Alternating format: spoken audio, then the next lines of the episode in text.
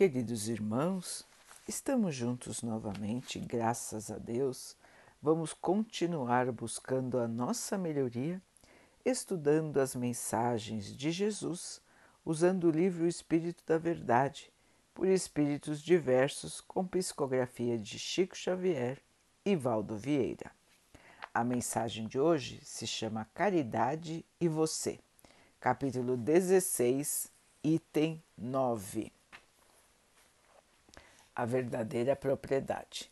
Pascal, Genebra, 1860. O homem, na verdade, só é proprietário daquilo que ele pode levar deste mundo. As coisas que ele encontra ao chegar e o que ele deixa ao partir, só as usa durante o período que permanece na terra.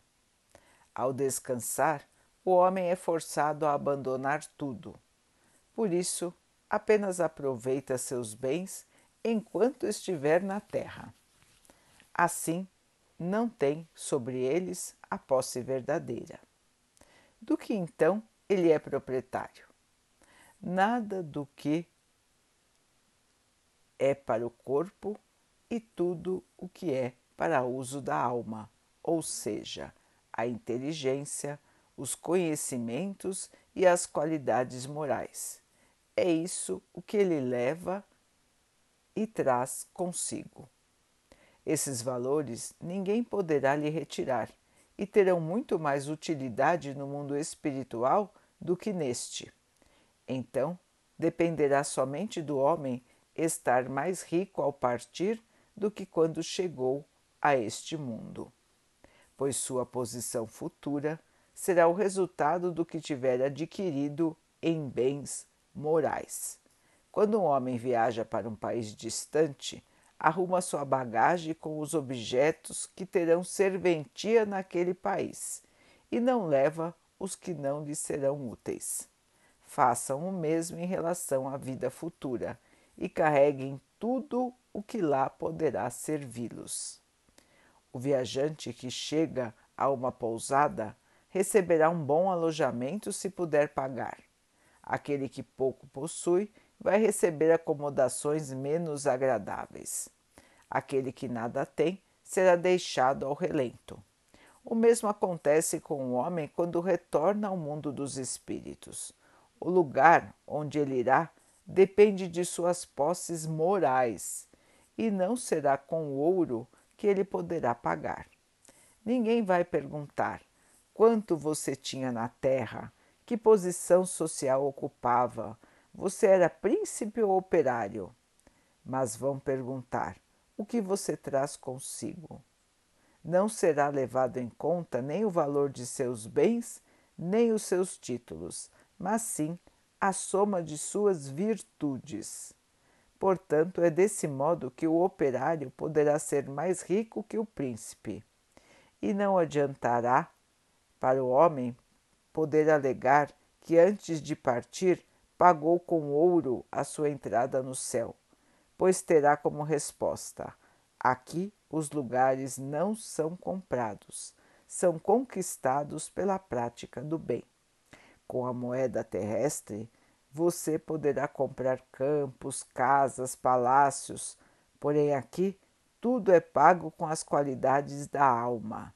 Se você é rico dessas qualidades, Seja bem-vindo e ocupe a primeira fila, onde todas as felicidades o esperam. Se não as possui, vá para os últimos lugares, onde o tratarão de acordo com as suas posses. Acredita você que só a caridade pode salvar o mundo. Entretanto, não se demore na posição de comentarista não nos diga que é pobre e incapaz de contribuir na campanha renovadora da sublime virtude. Se não, vejamos.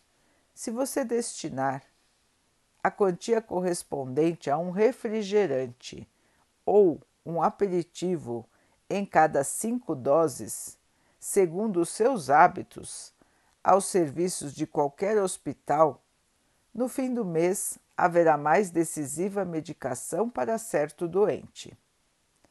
Se você renunciar ao cinema de vez em cada, de vez em cada cinco, endereçando o dinheiro respectivo a uma creche, ao término de duas ou três semanas, a instituição contará com mais leite em favor das crianças necessitadas. Se você suprimir um maço de cigarro em cada cinco de seu uso particular, dedicando o fruto dessa renúncia a uma casa erguida para os irmãos distanciados do conforto doméstico, em breve tempo o agasalho devido a eles será mais rico. Se você economizar as peças do vestuário, guardando a importância equivalente a uma delas em cada cinco para socorro ao próximo menos feliz, no fim de um ano disporá você mesmo de recursos suficientes para vestir alguém que a nudez ameaça. Não espere pela bondade dos outros. Lembre-se daquela que você mesmo pode fazer. É possível que você nos responda que o supérfluo é seu próprio suor, que não nos cabe opinar em seu caminho e que o copo e o filme, o fumo e a moda são movimentados à sua conta, à sua custa. Você naturalmente está certo na afirmativa e não seremos nós quem lhe contestará semelhante direito. A vontade é sagrado atributo do espírito, dádiva de Deus a nós outros, para que decisamos por nós quanto à direção do próprio destino. Todavia, nosso lembrete é apenas uma sugestão aos companheiros que acreditam na força da caridade e só ganhará realmente algum valor se houver algum laço entre a caridade e você. André Luiz. Meus irmãos, o lembrete de hoje do ensinamento do Mestre, explicado muitas e muitas vezes pelo Espiritismo. Fora da caridade não há salvação. Ou seja, irmãos, fora da prática do bem nós não vamos evoluir. E não evoluindo, não seremos felizes, não alcançaremos a paz, não alcançaremos a luz. Portanto, irmãos, o trabalho no bem é que nos salva. O trabalho no bem é que nos trará um futuro feliz. Inúmeras são as oportunidades de trabalhar no bem. André Luiz nos explica algumas, nos coloca alguns exemplos simples da doação material, nos mostrando que sempre é possível colaborar, mesmo que a quantidade de dinheiro seja pequena nas doações. Mas nós gostaríamos de lembrar, irmãos, que a caridade vai muito além da doação financeira. A caridade pode ser exercida por todos e não depende do dinheiro. Nós vamos lembrar, irmãos, que um pensamento de amor, uma oração por alguém, é caridade. Uma palavra de carinho, uma palavra de incentivo é caridade. Um abraço carinhoso a alguém que está em aflição é caridade. Não ter preconceito, proteger aqueles que são frágeis é caridade. Cuidar dos animais, cuidar da natureza é caridade. Então, meus irmãos, vejam que não necessitamos necessariamente do dinheiro, da matéria, para que possamos ser caridosos. O que nós precisamos mesmo é da disposição para o auxílio, é do coração aberto, do coração que quer auxiliar, que está pronto para compreender, elevar e auxiliar os seus irmãos. Esta é a verdadeira caridade, irmãos. E como nos explicaram os Espíritos, quando nós chegarmos no plano espiritual, nós não estaremos levando nada de nossas posses. Não levaremos nenhuma nota de dinheiro, não levaremos nenhuma roupa, não levaremos nenhum bem, nem o nosso corpo nós vamos levar, irmãos. Nós vamos com o nosso espírito e com o nosso perispírito. Então lá manteremos inicialmente a mesma aparência que nós tínhamos aqui na Terra. Estando lá, queridos irmãos, o que será levado em conta é como é o nosso espírito na realidade. Se ele tem luz, se ele tem amor, é isso que conta para nos determinar em qual faixa vibratória nós iremos morar. Os afins se encontram. Então, aqueles irmãos menos evoluídos, aqueles irmãos menos sensíveis, aqueles que não se preocupam com o bem e, pelo contrário, muitas vezes se dedicam ao mal, vão se encontrar no plano espiritual, ao mesmo tempo que aqueles que buscaram a melhoria, trabalharam pelo bem, também estarão juntos no plano espiritual, a cada um segundo as suas obras. Não existem injustiças, não existem privilégios. Não adianta alegar uma coisa ou outra, irmãos, porque quando nós chegamos no plano espiritual, a nossa vida, o nosso pensamento é transparente aos irmãos mais evoluídos que nos ajudarão na nossa caminhada de evolução. Então, não adianta inventarmos nada, não adianta alegarmos nada, darmos desculpas, por melhores que elas sejam, irmãos. O nosso pensamento e a nossa vida passarão como um filme e nós não teremos como esconder nenhuma de nossas falhas.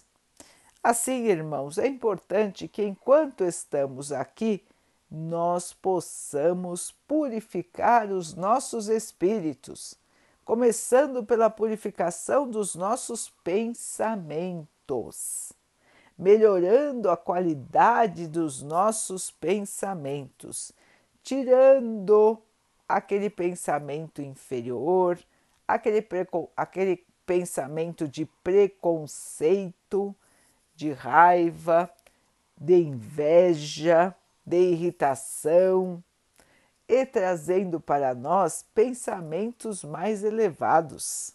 Quando nós somos atacados por pensamentos assim, temos que ter o costume de fazer uma oração, pedir ao Pai que nos ajude a superar a inferioridade e assim, irmãos, melhorarmos a nossa sintonia e buscarmos sempre oportunidades de ajudar. Não faltam oportunidades de ajudar num planeta que está no estágio de provas e expiações. Nós sempre teremos como auxiliar. Existem ao nosso redor milhares de irmãos necessitados. Existem milhares de irmãos que precisam da nossa caridade. E não porque somos superiores a eles, irmãos, mas porque nesta encarnação nós podemos estar numa posição melhor e então temos o dever de auxiliar. Nós não sabemos como será o nosso futuro, nós não sabemos como foi o nosso passado, mas certamente, irmãos, sempre alguém nos auxiliou no passado e sempre alguém nos auxiliará no futuro. Portanto, quando estamos em posição de poder auxiliar, é assim que nós devemos nos comportar: é auxiliar, é cuidar, elevar, proteger. É assim que deve se comportar o verdadeiro cristão. Se nós queremos seguir ao Mestre, se nós acreditamos na sua doutrina, no seu amor, é assim que nós devemos nos comportar, irmãos. O nosso primeiro pensamento tem que ser: o que eu posso fazer pelo bem hoje? E nós vamos observar que existem inúmeras oportunidades para auxiliar. Onde quer que estejamos, meus irmãos, sempre existe alguma maneira de trazer o amor, de trazer a paz, de trazer o bem ao nosso redor. Basta estarmos atentos, basta estarmos disponíveis para que sejamos verdadeiros instrumentos do Pai, verdadeiros colaboradores do Mestre Jesus na grande obra de transformação do planeta terreno. Vamos então orar juntos, irmãos, agradecendo ao Pai por tudo que somos, por tudo que temos, por todas as oportunidades que a vida nos traz para a nossa melhoria, que possamos crescer, evoluir, purificar os nossos espíritos, que o Pai possa assim nos abençoar e abençoe a todos os nossos irmãos. Que Ele abençoe os animais, as águas, as plantas e o ar do nosso planeta e que possa abençoar a água que colocamos sobre a mesa para que ela possa nos trazer a calma e que ela nos proteja dos males e das doenças. Queridos irmãos, fiquem, estejam e permaneçam com Jesus. Até amanhã.